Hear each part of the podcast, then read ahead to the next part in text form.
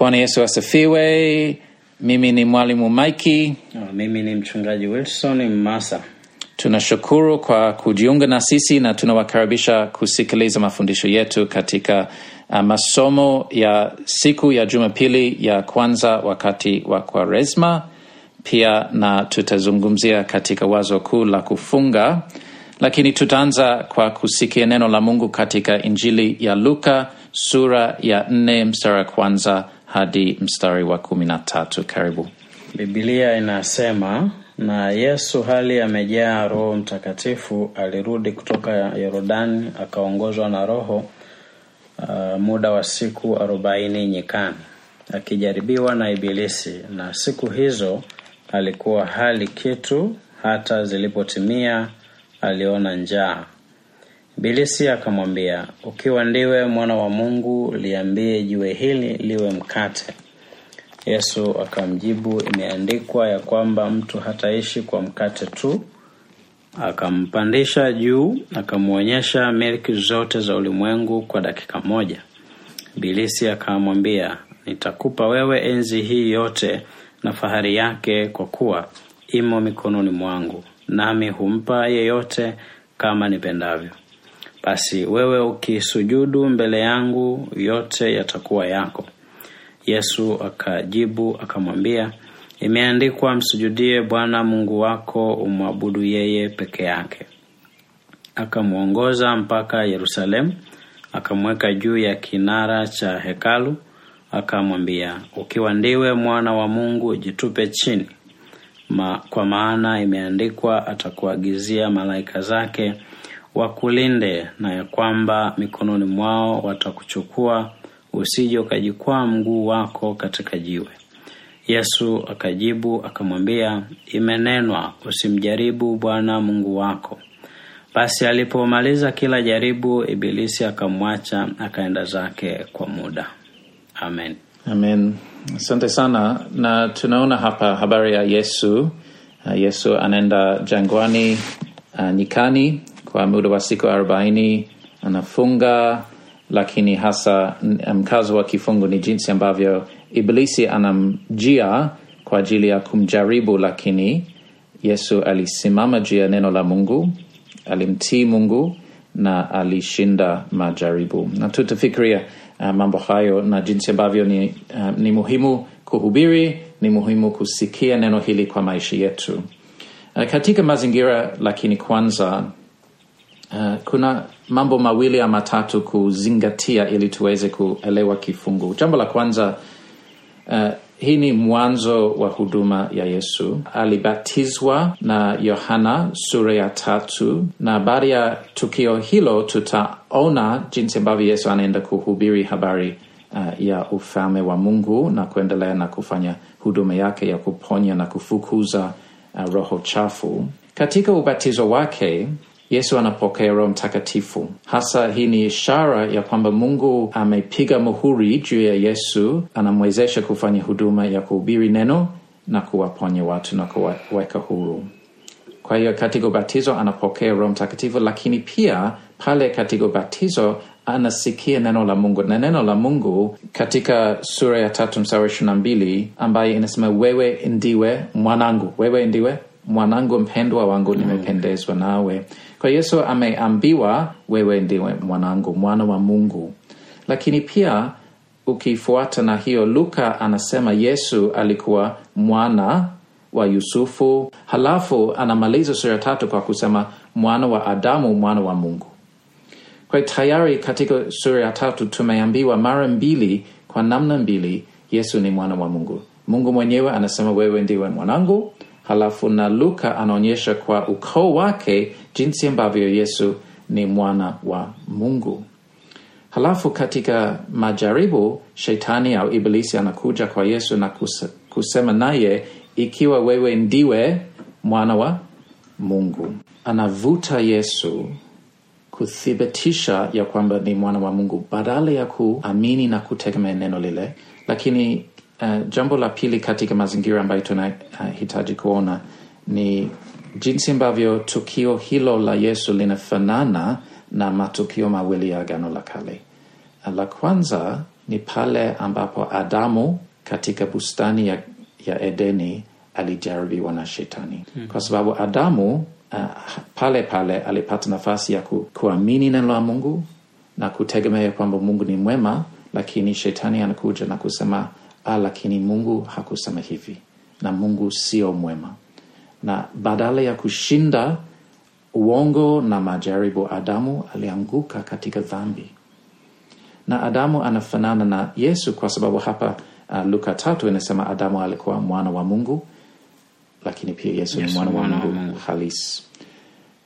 Tukio la kwanza. Tukio la pili um, ni pale ambapo wana Israeli walikuwa katika jangwani au nyikani kwa muda wa miaka arobaini. Hapa Yesu siku arobaini, lakini siku zile miaka arobaini, na Yesu ananukuu uh, Biblia ananukuu uh, sehemu zote mara tatu ni kutoka kitabu cha Kumbukumbu kumbu la Torati, na hii inatuonyesha kwamba huenda anafikiria siku zile ambapo wana Israeli walishindwa kumtegemea Mungu na kutegemea wema wake na kushika neno lake. Pale ambapo Israeli aliposhindwa, Yesu kama mfalme wa Israeli atashinda, na kwa sababu hiyo Yesu anaonyesha kwamba anaanza taifa jipya, anaanza taifa takatifu. Katika sura hii ya nne kwenye kifungu ambacho tumesoma mistari ya kwanza hadi kumi na tatu uh, ninaona mambo ya kufikiria juu yake, mambo kadhaa mm-hmm. Na mstari wa kwanza ni ni, ni, ni jambo ambalo linahusu Yesu mwenyewe kuongozwa mm-hmm. na Roho mm-hmm. baada ya ubatizo mm-hmm. Uh, baada ya ubatizo katika mto Yordani, sasa anatoka kule akiwa anaongozwa na Roho uh, Mtakatifu, Roho wa Mungu, na ana, anaenda jangwani ili kujaribiwa. mm-hmm. na katika majaribu yale, jambo kubwa tunaona ni yeye anashinda, na anashinda kwa neno la Mungu. Kwa hiyo uh, tunamwona Yesu, lakini tunaona anajaribiwa Mm-hmm. na anashinda majaribu mm-hmm. lakini pia kuna wazo la kufunga kwa sababu hizi siku zote biblia inasema alikuwa hali na hata siku ya mwisho sasa ndo anaona njaa mm-hmm. kwa haya tunaweza kufikiri juu ya mambo haya ambayo ni muhimu katika kifungu hiki. Mm-hmm. yeah. mstari um, wa kwanza inasema ya kwamba yesu aliongozwa na roho. Uh, muda wa siku arobaini nyikani akijaribiwa na ibilisi. Inaonekana ya kwamba roho alimpeleka ili apate kujaribiwa. Unaonaje? Yeah, ni sawa ni sawa. Kwa sababu ulikuwa ni mwanzo katika maandalizi yake ya huduma. Roho mtakatifu ku kumpeleka jangwani na kumwongoza ni ishara ya uwepo wa mungu pamoja naye katika kumwandaa kwenye huduma nayo inayo inayofuata mbele yake. Kwa hiyo majaribu yake ni sehemu ya kusudi la mungu. Kabisa ni mpango wa mungu. Kwa hiyo majaribu hayo ya ibilisi ni mpango wa mungu kwa yesu. Mungu alikusudi yesu atajaribiwa namna hiyo mm. kwa nini mungu alipanga hiyo kwa yesu moja kuna wazo la ushindi hapa yeah. kwa sababu yesu alishinda kwa hiyo mungu alihitaji hii idhihirike mm-hmm. kwamba yesu atashinda kwa mm-hmm. hiyo na itakuwa bayana mm-hmm. kwamba katika uwezo wa mungu na mahali mungu yupo ushindi unaweza kupatikana kwa mm-hmm. mungu alihitaji hili la ushindi lijulikana mm-hmm. na liwe, li, lilete mafundisho mm-hmm. kwetu. Na kuna kuna mafundisho ya biblia kama katika waraka wa kwanza wa petro sura ya kwanza inaonyesha kwamba imani yetu inapata kuthibitishwa mm-hmm. kuwa halisi si wakati ambapo kila kitu ni sawa ki, sawa ni sawa sawa lakini wakati ambapo tunateswa mm-hmm. tunaona dhiki na taabu lakini bado mm-hmm.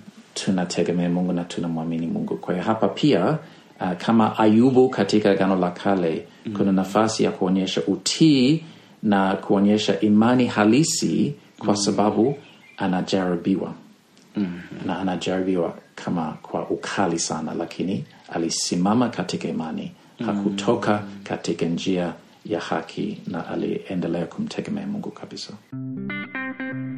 uh, tuangalie labda majaribu hayo anajaribiwa mara tatu ni majaribu ambayo ni ya pekee kwa yesu kwa sababu jinsi alivyo yesu na kwa sababu yesu alikuja ulimwenguni kuwa mfalme. Lakini unaonaje ina, inatuambia nini kuhusu yesu?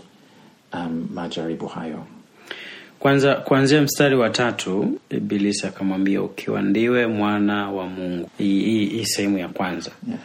Uh, ni sehemu ambayo ni shetani anaonekana kuleta sababu ya yesu kushawishika mm. kwa kuwa ame, ameuliza kwa kutia shaka kwa kuonyesha kama ni mashaka kwamba ukiwa ndiwe yeah. mwana wa mungu kwa hiyo hii- ni mtego na ni kama ile ambayo alisema na adamu na hawa mm-hmm. ni kutia mashaka katika neno zuri la mungu na yesu sura tatu ubatizo wewe ndiwe mwanangu Mm-hmm. Aha.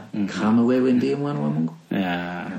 Kwa hiyo kwenye jambo la uhakika anauliza kwa kutia shaka ili anayeulizwa aonyeshe athibitisha kwamba mimi ni kweli ni mwana wa Mungu, na ilikuwa ni uh, njia ya Yesu kuthibitisha kuwa ni kweli ni mwana wa Mungu ni angefanya angebadili mawe kuwa mkate kwa sababu pia ana njaa. Lakini yesu anachokifanya anakataa kumtii shetani juu ya uwezo wake na uhalisi wa kwamba yeye ni mwana wa mungu. Kwa hiyo anapouliza ukiwa ndio mwana wa mungu uliambie jiwe hili liwe mkate na tunaona majibu yake anasema imeandikwa ya kwamba mtu hataishi kwa mkate tu. Ni kweli ni mwana wa mungu ni halisi lakini pia ana uwezo wa kubadili mawe kuwa mkate na kuleta chakula. Uwezo huo wote anao. Lakini hakuunga mkono kutiliwa shaka juu ya uhalisi wa kwamba yeye ni mwana wa mungu lakini pia hakumtii shetani kwa kufanya kile ambacho amemwambia afanye. Neno lile ambalo yesu anasema um, imeandikwa ya kwamba mtu ataishi kwa mkate tu. Uh, inatokana na kumbukumbu la torati wakati ambapo wanaisraeli walilishwa na mungu mkate kutoka binguni Mbinguni. na taifa israeli um, wakati wa kutoka mungu anawaita mwana wangu. Anasema um, pengine anasema kutoka uh, misri nitaita mwana wangu.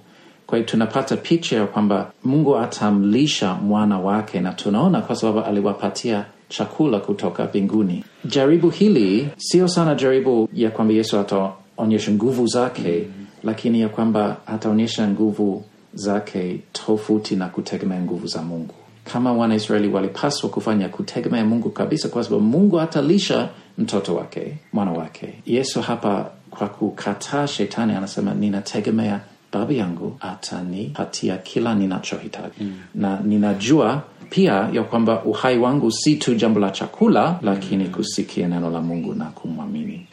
Kwa hiyo ni ile ya ile kuharibu imani. Ana, anataka kuharibu imani ya yesu ya, ku, ya kusema acha kutegemea mungu. Mm-hmm. jitegemea mwenyewe.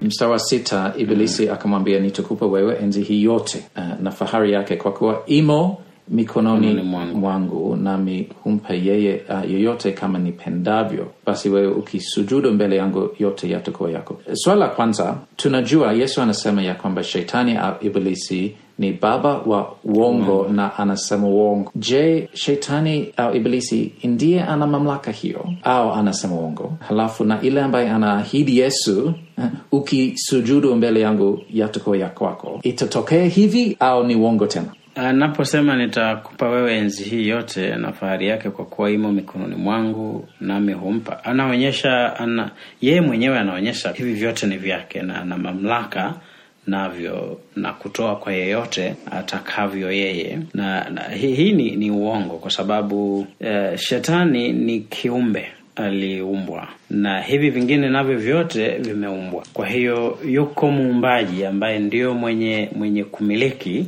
Yeah. Na mwenye uhalali Yeah. wa kusema juu ya hiyo Yeah. kwa hiyo hapa amedanganya katika kitabu cha danieli sura ya 4 mstari wa thelathini na mbili aliye juu ndiye anayemiliki katika ufalme wa wanadamu naye yani mungu humpa amtakaye awaye yote mm. kwa hiyo unachosema ni kwamba mungu mwenyewe anaweza kuwa na mamlaka na ndio Um, lakini biblia inaonyesha pia ya kwamba shetani ana mamlaka juu ya wanadamu wenye kumwasi mungu wenye dhambi. Kwa kuacha mungu wakati adamu alipoacha mungu hmm, alimpa shetani mamlaka juu ya maisha yake. Kwa namna fulani shetani ana mamlaka juu ya wanadamu ambayo uh, wamemwacha Mungu na hawajakuja kumwamini Yesu, na ndiyo sababu Biblia mara nyingine inamwita mfalme wa dunia hii, nyingine dunia hii, yaani wanadamu ambayo wamemwasi Mungu mm. na ana mamlaka juu yao. Ya, ni, ni sawa lakini pia uh, jambo muhimu hapa ni kwamba yeye hana asili ya hayo mamlaka anapewa Yeah. Kwa mungu anaweza kumpa mm. kwa hiyo mwenye uwezo wa kumiliki na kuamua juu yake iweje ni mungu yeah. Kwa hiyo anaweza kumpa lakini yeye si asili ya mamlaka yenyewe hana ufalme wake unaotokana na yeye isipokuwa anaweza kupewa kipande cha kutawala kwa sababu ya mm. kwa anayempa ndio mwenye mamlaka kwa sababu ana uwezo wa kumpa na kuchukua mm. Yeah. kwa hiyo uh, labda akisema kwa mfano kwenye hii ya sura ya uh, mstari wa sita kwamba uh, nitakupa wewe enzi hii yote na fahari yake kwa kuwa imo mikononi mwangu.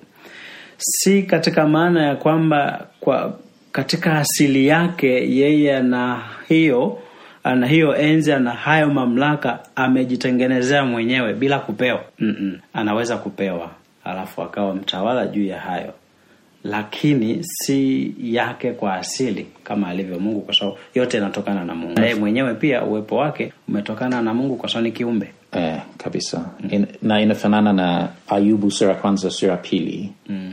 na shetani anakuja anasema nitamtesa Ayubu mm-hmm. lakini anaenda kuomba ruhusa mm-hmm. na Mungu anasema sawa, lakini mm-hmm. Aha, mpaka? Mpaka wako ni hapa. Aha, halafu hawezi kuvuka? Havuki. Aha, halafu sura ya pili anakuja tena na Mungu anasema sawa, aha, fanya hiki lakini mwisho ni hapa Aha. Kwa ile ya kwamba anaweza kuwa na mamlaka kwa sababu wenye dhambi wame wamefuata njia yake ya uasi. Lakini wanakuwa chini yake. yenyewe ni kiumbe na kila uhai wake na kila kitu kinategemea na Mungu. Mm-hmm. na ni kama kwa ruhusa tu ya Mungu ambaye anaweza kuwa na mamlaka. Kwa hiyo inawezekana ya kwamba Ibilisi anaweza kumpa mtu mm-hmm. enzi hiyo mm-hmm. lakini kwa sababu ni mwongo, ahadi yake pia ni, ni uongo mm-hmm. na haitatokea vile ambavyo un, unasikia lakini haitatokea kama anavyosema na hii ina, inatukumbusha ya kwamba mara nyingi mashambulizi wa shetani yanakuja kwa njia ya uongo kwa ahadi za uongo na kwa walimu na wa, wa, wa, uh, manabii uongo. Na mara nyingi tutasikia ahadi utapewa hivyo. Mm-hmm. lakini ni uongo. Hatupati kile kile kwa sababu ni uongo. Na tunaona hasa siku hizi katika ile injili ambayo inaahidi mtu ukitoa utapata nyingi nyingi mno. Uh, utaona mateso utaona hutafiwa uta, hamna, hamna shida yoyote katika maisha. Mm. tunasikia ahadi hizi mara nyingi katika makanisa mengi lakini ni uongo. Ahadi ya mungu tukimwamini yesu tutahesabiwa haki na tutapewa uzima wa milele. Tutakaa na yesu kwa milele lakini mm. katika wakati ujao ufufuo. Lakini sasa kuna mambo kama um, dhiki kuna mambo kama kujaribiwa njaa magonjwa ili kwamba tutaonyesha uhalisi wa imani yetu mm. na tutajifunza kumtegemea Mungu. kuna mstari wa sita nadhani kuna jambo hapa ni, inaonekana shetani au ibilisi anaandaa mazingira ya kukubalika mm-hmm. anaandaa mazingira ya kupata mshirika au washirika mm. Wake kwa sababu anasema nami humpa yeyote kama nipendavyo mm. alafu anaongezea sasa mstari wa saba basi wewe ukinisujudu mm. mbele yangu yote yatakuwa yako mm. kwao alikuwa anaandaa mazingira ya kutafuta mfuasi wa kumsujudia na ni wazi dhahiri uh, kwa, kwa majibu ya yesu anarejea kwenye maandiko ambayo mungu anataka nini mm. uh, aabudiwe yeye peke yake na mm. usijifanyie miungu mm. na mambo kama hayo kwa hiyo uh, mstari wa saba lilikuwa ni lengo la ibilisi la kutafuta mshirika wa kumsujudia wa kumwabudu lakini anatengeneza mazingira ya kuonyesha yeye ana miliki ana uwezo ana fahari ana hayo yote na anaweza kumpa yeyote mm. na hii ni, ni njia yake ambayo nadhani inafanya kazi mpaka leo kwa sababu anapoendelea kutafuta washirika ana vitu vya kuwatamanisha mm. na wasipokaa katika neno la mungu wakatoka katika neno la mungu ni kweli watatamani na watajisalimisha na kumwabudu mm. kwa hiyo uh, kwa yesu hii majibu yake yanatoa picha ya, ya, ya umuhimu wa kukaa katika neno la mungu na kufuata na kutii kile ambacho mungu anasema na yesu anasema imeandikwa msujudie bwana mungu wako umwabudu mm. yeye peke yake mm. na, na mashambulizi ya kiroho yanaweza kutokea kwa namna mbalimbali mbali, lakini hasa kwa mkristo yanakuja mm. kwa njia mbili mm. moja ni mafundisho ya, Ya uongo. uongo. mm. A- na ya pili ni kumjaribu au kumvuta au kumshawishi kutenda dhambi Mm. na hizi zote tu, ukiangalia lengo sio sana kuleta maumivu ya kimwili Mm. lakini kuharibu uhusiano na mungu mm. lakini wakristo wengi hawa hawatambui mashambulizi ya namna hiyo wanaona tu ya kwamba mambo ya roho ni katika kupagawa mm-hmm. mapepo mapepo na kitu kingine lakini kumbe siku zote kuna maneno ambayo yanakuja na biblia inasema shetani anageuka kwa malaika wa, wa nuru na mm-hmm. watumishi wake pia mm-hmm. uh, kama walimu wa, wa nuru na inatubidi kabisa kuhakiki tunachosikia mambo ya kiroho tunachofundishwa na tunachoamini uh, ni neno la mungu katika biblia na tunaweza kuona pia kwamba shetani anataka kuharibu imani atafanya hivyo kivipi ama kutupata kuamini uh, mafundisho ambayo si kweli au kutuangusha katika dhambi. Ni muhimu sana ya kwamba tutambue mambo hayo ili tuweze kusaidiana kusimama kama yesu hapa kusimama katika neno la mungu kumwamini mungu na kumtii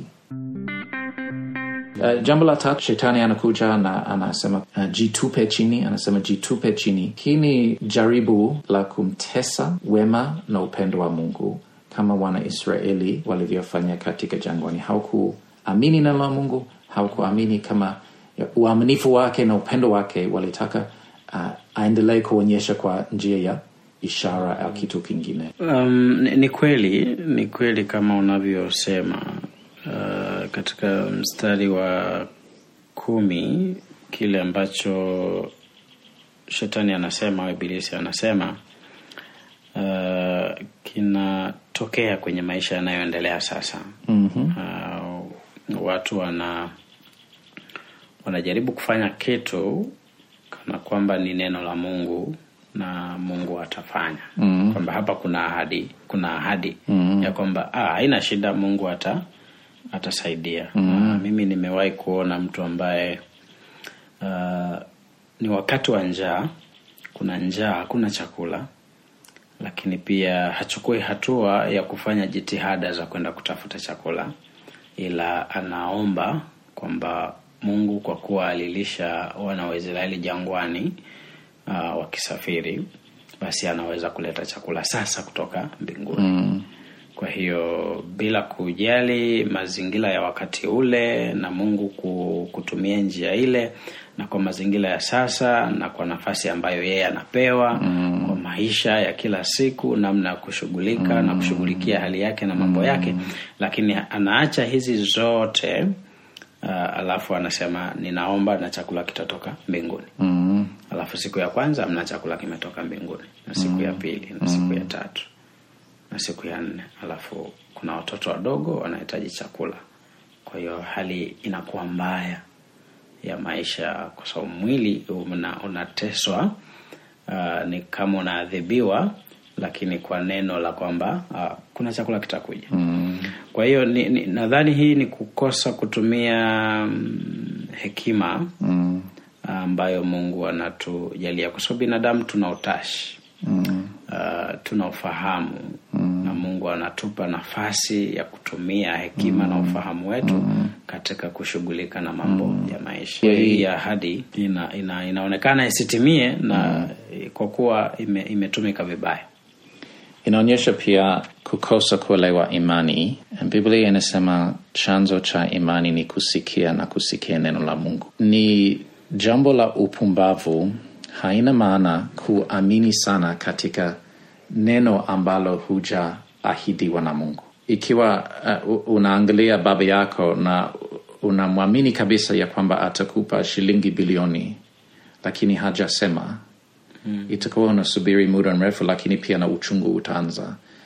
Lakini umeamini jambo ambalo hajasema. Hmm. na wakristo wengi kama mfano wako wanaweza kuamini mungu atafanya kitu ambacho hajasema mm. hajaahidi mm-hmm. lakini mfano wako ni kwamba ame, amechukua neno ambalo lililenga watu wa israeli mm. muda mrefu uliopita na alisema ah, ni kwa ajili yangu pia mm. lakini hii ni kukosa kuelewa biblia mm. ni muhimu sana ya kwamba kwa sababu mungu ni mwaminifu kabisa na anatupa ahadi nyingi na anategemea sisi tutaishi kadiri ya ahadi hizi ni muhimu sana ya kwamba tunaelewa kabisa ahadi zake kwetu mm. na si kuweka imani yetu katika jambo ambalo mungu mungu hajasema. Hapa pia tunaona kumbe ibilisi anatumia neno la mungu. Anaenda kwa yesu na anatumia neno la mungu katika zaburi tisini na moja. Halafu na anasema na inakuhusu wewe yesu. Lakini alipindua alipindua. Kwa hiyo ikiwa mtu anasema jambo hata ni mwalimu au mchungaji na anasema neno la mungu haina maana isipokuwa anatumia jinsi mungu alivyokusudia. Kwa sababu hata na shetani anaweza kutumia neno la mungu kunukuu haina maana ya kwamba ni, ni mwema au ana kusudi njema. Tunahitaji kujifahamisha katika biblia ili tuweze ku, kusikia vizuri. Na ndiyo kazi wa, ya watumishi wetu ni kuelimisha watu. Um, mambo makuu um, katika kifungu.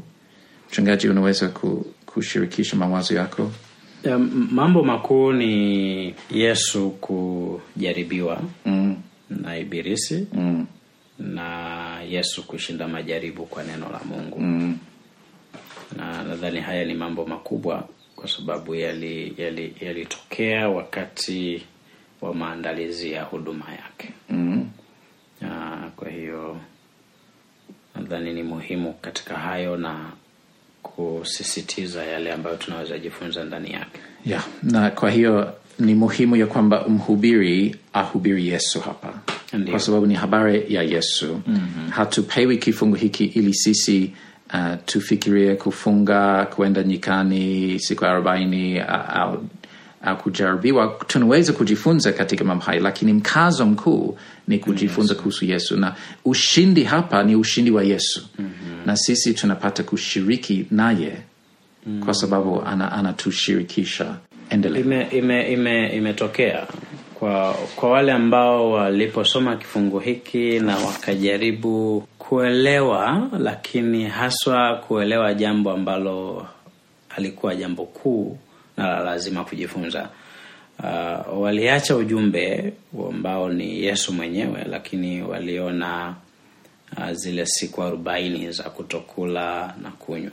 Uh, sasa tuta, tunaelekea tunaelekea kwenye mwanzo huu wa kwaresma uh, ya kufunga.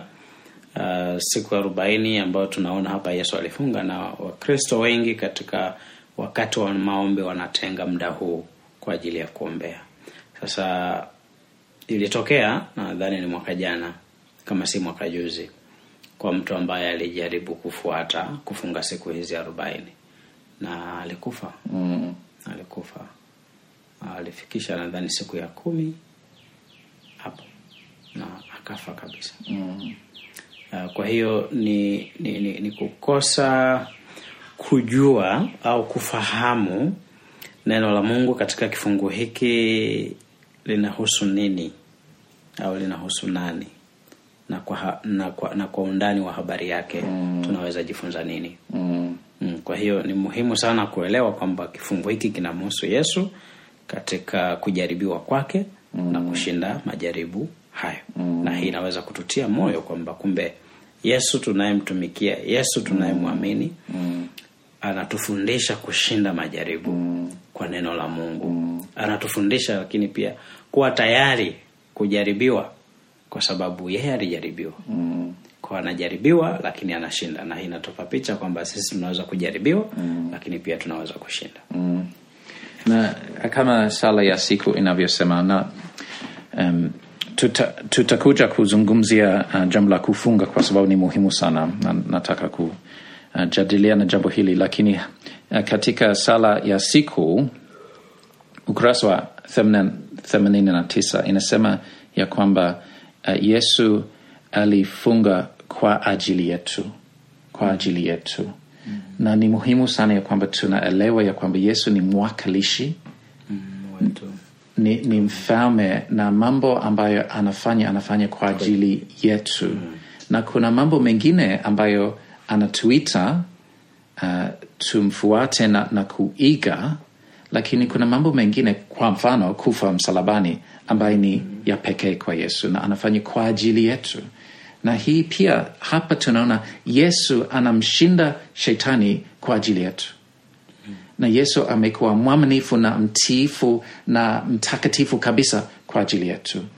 Na uki, ukirudi kwenye mwanzo kitabu cha mwanzo kabisa cha biblia mungu anaahidi ya kwamba kutoka hawa kutakuwa na mtoto ambaye atashinda sheitani atamponda. Ni, ni kama agano la kale kuna habari ya kutafuta huyu mtoto atakuwa nani. Tunafikiri labda inaweza kuwa kaini kwa sababu ni wa kwanza lakini kumbe yeye alishindwa na dhambi. Mm-hmm. halafu na labda ni ibrahimu labda ni musa labda ni mwingine lakini hao wote walitenda dhambi. Na biblia inatafuta mwanadamu mtu ambaye alizaliwa kutoka hawa ambayo hakutenda dhambi. Na yesu hapa anaonyesha yeye ndiye. Yeye ndiye yule ambayo hakutenda dhambi. Anaweza kumshinda shetani kwa sababu si mtiifu wake si mtumwa wa dhambi. Yesu anasema kila atendaye dhambi ni mtumwa wa dhambi. Lakini yesu mwenyewe hakutenda dhambi. Kwa ajili yetu anaweza kushinda shetani kuwa dhabihu takatifu mm. kuleta msamaha kuleta uh, utakaso lakini pia kuanzisha utu mpya ambaye ni mm. takatifu kabisa kwa mungu kwa hiyo ushindi ni wa yesu na sisi kwa imani tunapata kushiriki na yeye lakini ulisema katika jambo la uh, yesu anatufundisha ana, anaonyesha kielelezo wakati wa kujaribiwa utamshauri mtu nini wakati wa kujaribiwa afanye nini? Na tunajua ya kwamba sisi sote tunajaribiwa. Na si lazima kutenda dhambi. Ah, si lazima. Dhambi si kama udhaifu. Dhambi ni uasi. Si, si ugonjwa ni uasi. Na ingawa hakuna mkamilifu hakuna mtu ambayo uh, ataepukana na dhambi kila saa lakini nikijaribiwa si kwamba ni lazima nitende mm. kwa hiyo unaweza kumshauri mtu nini akiona anajaribiwa afanye nini kusaidia kwanza ka, ka, katika hii ambayo tume tunasoma na kujifunza ndani yake tunapata kielelezo cha yesu mm-hmm. kwanza aliongozwa na roho mm-hmm. alafu anajaribiwa mm-hmm. alafu anashinda majaribu mm-hmm. mkristo kweli mm-hmm. Anayeishi sasa ana roho ndani yake roho mtakatifu roho wa mungu ambaye kazi ya roho mtakatifu ni kumwezesha huyu mtu kuishi maisha ya kikristo mm-hmm. maisha yenye utukufu kwa mungu na hata wakati wa majaribu roho mtakatifu yupo ili kutuwezesha kushinda majaribu mm-hmm. na namna ya kushinda si kuomba peke yake kwa sababu ya jaribu lakini pia namna ya kushika na kufuata neno la mungu. Mm-hmm. Eh, kwa sababu hii, hi ni muhimu sana na yesu tunaona alishinda kwa kutumia neno. Hatuoni maombi yake kwa siku hizi au kwa wakati huu akijaribiwa. Hatuoni akiomba akikemea akifukuza pepo toka ushindwe usinijaribu mambo kama hayo. Lakini anasikiliza jaribu hoja ni nini alafu analeta majibu ambayo ni ya upande wa mungu ya neno la mungu na anashinda kwa njia hiyo mpaka shetani anaondoka kwa hiyo wakristo kwanza tujue kujaribiwa kupo lakini pili tuna nafasi ya kushinda mm. jaribu mm. tuna huo uwezo tuna, tuna huo uwezo ndani yetu mm. wa kumsikiliza mungu zaidi badala ya ili jaribu linalokuja mm. Kwa hiyo tukisikiliza mungu zaidi na kutii kufuata neno lake inatusaidia inakutuwezesha kushinda jaribu. Mm. kwa wakristo tu, tuna utajiri tuna utajiri ndani yetu kwa sababu ya roho wa mungu ambaye anaishi ndani yetu. Na kwa njia hiyo mungu anaishi ndani yetu na yesu anaishi ndani yetu kupitia roho kwa anaweza kutuongoza namna ya kushinda majaribu. Mm. kwa wakristo tusiishi kana kwamba hatuna uwezo uh, tu, ni kama tuko peke yetu eh, ni kama tunaweza kujitahidi tu kwa nguvu zetu pekee lakini tuna uwezo wa pekee. Uh, tu- tunao wakristo leo katika makanisa yetu ambao labda na miaka ishirini na zaidi yuko ndani ya kanisa lakini hana ujasiri wa kusema neno la mungu hana ujasiri wa kushirikisha neno la mungu hata kwa watu wachache wa nyumbani marafiki na kundi la wakristo katika mikutano ya kanisa. Hana utayari wa kufanya hivyo. Huo ujasiri hana. Lakini pia si tu wa kushea neno hata maombi. Yeye ni wa kuombewa tu na kutafuta Okay. mahali pa kuombewa tu na miaka hiyo yote. Mm-hmm. ni, ni, ni picha ya mtu ambaye ni kama ni, labda hajui au haamini kama uh, kwa roho mtakatifu uh, kuna kuna utajiri na nguvu ya kushinda majaribu mm. na kuvuka hivyo vikwazo kwao tuna, tuna hiyo changamoto lakini nataka nitie moyo kwamba ikiwa wewe ni mkristo kweli mm.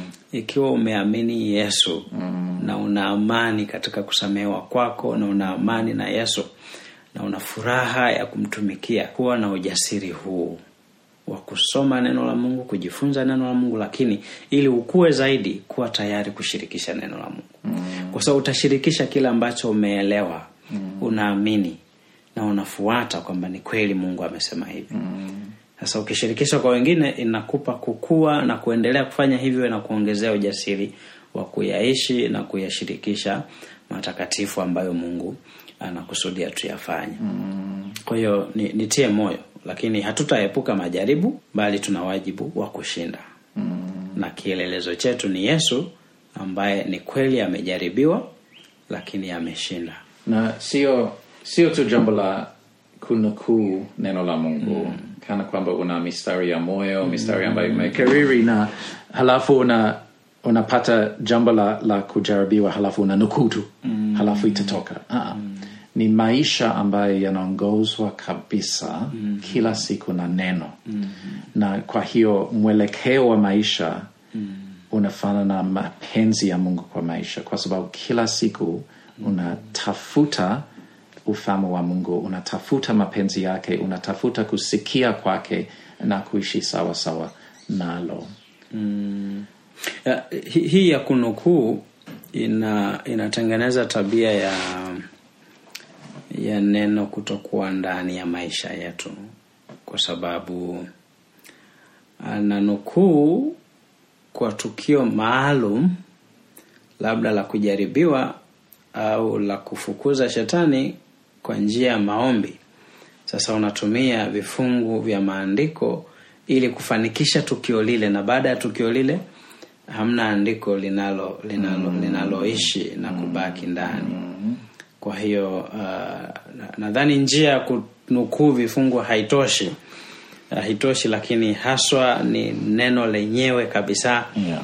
linakuwa kiongozi wa maisha Yeah. wa maisha yetu ya kila siku na hii inaweza kutupa baraka nyingi zaidi Yeah. na kwa mimi nitashauri tu ya kwamba kuna faida katika jambo la, la kimwili kujiondoa pia katika nafasi kwa mfano ikiwa mtu anajaribiwa na pombe mm. na ni mahali gani ambapo atajaribiwa zaidi okay. mm-hmm. akiingia kwenye sehemu zile za klabu na pabu na akijikuta pale jambo ambalo litasaidia ni kuondoka tu mm-hmm. na anaweza kufanya hivyo kwa msaada na biblia inatumia lugha ya kukimbia mm-hmm. kimbia zinaa kimbia mm-hmm. washarati mm-hmm. uh, kimbia kuabudu sanamu na kwa sehemu anasema kwa, kwa jambo la kiroho.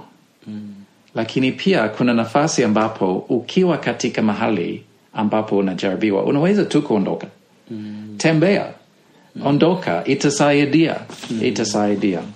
Um, lakini jambo lingine jambo ambalo linaweza kusaidia watu ni uh, ingawa tumesema si jambo la kunukuu neno la mungu tu lakini inasaidia kama unaweza kuongoza kichwa katika neno la mungu wakati huo. Na kwa wakristo wengi ikiwa wanaweza kuimba wimbo ambayo wame, wa, wanajua kabisa wakati huo inaweza kus- kuwa msaada katika kugeuza uh, macho na, na nia kwenye, kwenye ikiwa una uh, wimbo ambayo unapenda zaidi. Bwana mungu nashangaa kabisa ukianza kuimba basi itasaidia kuachana na mawazo yale mengine. Au kukumbuka maneno ya biblia au kufungua biblia kama iko pamoja na wewe.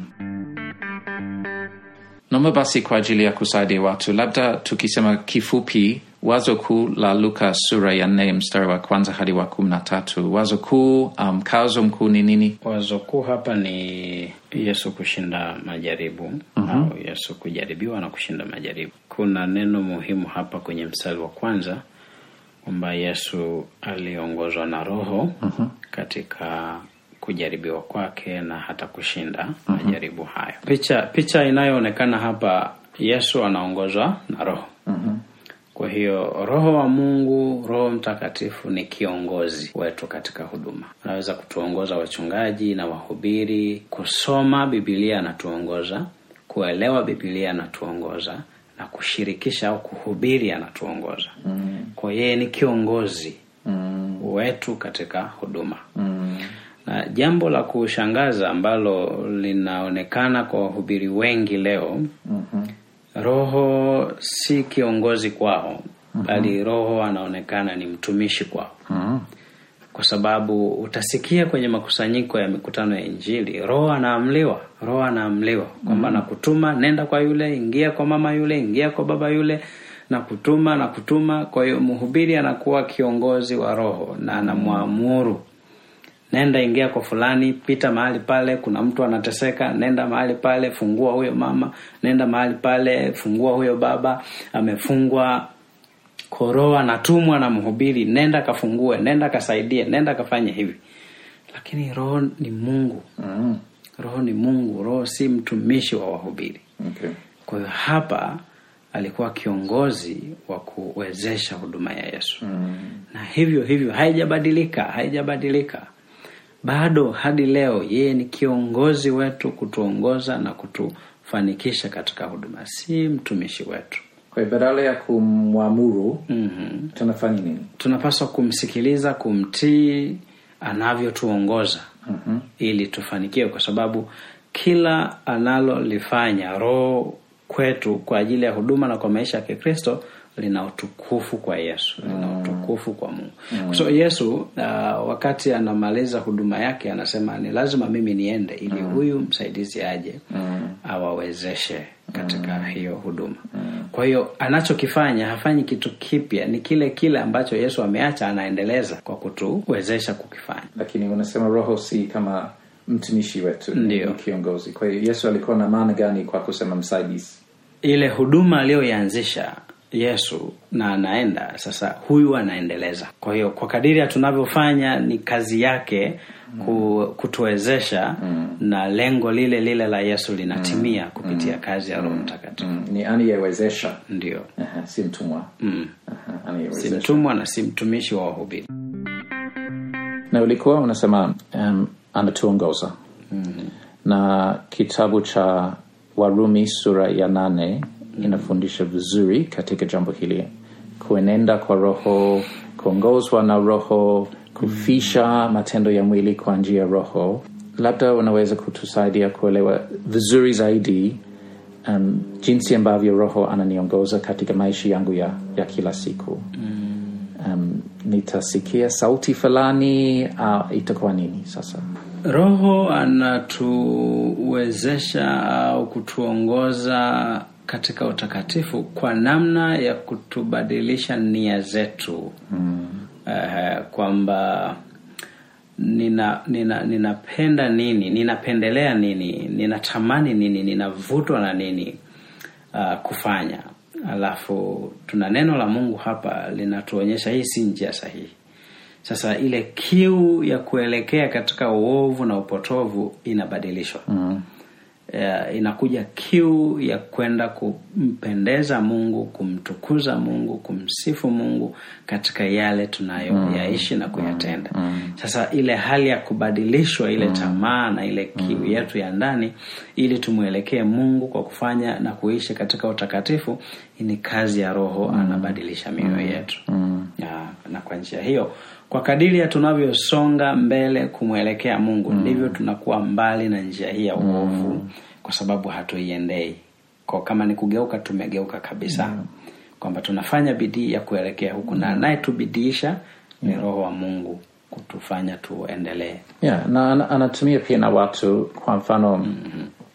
wakorintho wa kwanza sura ya kumi na mbili hadi kumi na nne inafundisha kuhusu karama ya roho katika kanisa mm. na jinsi ambavyo roho anamwezesha hasa watu kufundisha neno la mungu mm. kujenga na kutia moyo na kufariji na kwa ile ambayo neno la mungu uh, linaeleweka sisi tuna tunajengwa mm. kwa anafundisha kuhusu ile neno ambalo ni kwa lugha ambayo haijengi kwa sababu watu hawalewi mm. na anasema hii haifai kanisani mm. lakini neno ambalo inaeleweka inaweza kujenga kwa sababu mtu anaweza kusikia na kuelewa maana yake na kuenenda sawa sawa nalo kwa hiyo roho mtakatifu kanisani anawezesha watu kufundisha mm-hmm. na si tu mtumishi lakini watu wengi mm-hmm. na anawezesha watu kutiana moyo na kusameheana na, na kuhimizana kwa neno la mungu kwa sababu neno la mungu ni upanga mm-hmm. wa roho kwa hiyo jambo ambalo unasema muhimu sana ya kwamba anabadilisha ile kama hamu na shauku la, la moyo. Tunaanza kupenda mungu na mapenzi yake badala ya kupenda utu wa kale. Mm-hmm. lakini pia anatumia watu um, kanisani. Ni muhimu ya kwamba sisi ni wasomaji wa neno. Ni muhimu ya kwamba sisi ni waombaji. Lakini pia watu ambayo tunasali ili kwa ku, kukusanyika na watu wengine tupate kuwa hudumu wao lakini pia kuhudumia nao. naomba tumalize sehemu hii kwa kusoma waibrania sura ya nne. Waibrania sura ya nne ambapo inasema ya kwamba yesu pia naye alijaribiwa kama tulivyosoma lakini hakutenda dhambi. Waibrania sura ya nne kumi na tano kwa kuwa hamna kohani mkuu asiyeweza kuchukuana nasi katika mambo yetu ya udhaifu bali yeye alijaribiwa sawa sawa na sisi katika mambo yote bila kufanya dhambi. Mstari wa sasa. Basi na tukikaribie kiti cha neema kwa ujasiri ili tupewe rehema na kupata neema ya kutusaidia wakati wa mahitaji. Kwa sababu yesu alikuwa na ushindi juu ya shetani alijaribiwa lakini alishinda. Yuko tayari kila wakati kutupatia neema na kutusaidia wakati wa mahitaji. Na hapa mahitaji sio unapopungukiwa na chakula mm. au uajiriwa au kili, mahitaji ya kiroho unapojaribiwa. Unapoona ya kwamba maisha yako una- unavutwa kubadilisha mwelekeo na kuacha njia nyembamba. Nenda kwa yesu kwa njia ya maombi. Na yesu atafanya nini? Anaahidi hapa kukusaidia. Utapata neema. Omba tu utapata neema ili usianguke. Na ukianguka anaendelea kusema sura tano anaweza kutuchukulia kwa upole wale ambaye wanaanguka. Ikiwa unajaribiwa labda ni na, na washarati na unaanguka juu ya kwamba yesu yuko tayari kusaidia na kukurudishia. Na kuna matokeo na lazima tufikirie matokeo yake na si jambo la kusahau tu lakini usibaki kwenye kuanguka lakini uri kwa yesu. Na yuko tayari kila wakati kusamehe dhambi na kutuchukulia kwa upole. Bwana yesu asifiwe. Amen.